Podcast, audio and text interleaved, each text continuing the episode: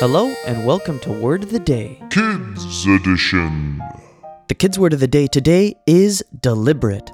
It's an adjective spelled D E L I B E R A T E. And that's when something is done consciously and intentionally. To use it in a sentence, here's Mr. Finn McCool.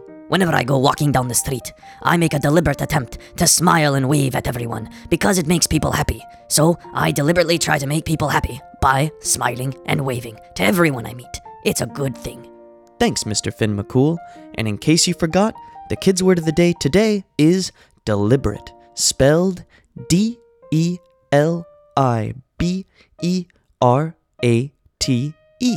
So try to use that word in front of your parents or your teachers, and I'll see you again tomorrow with a brand new word.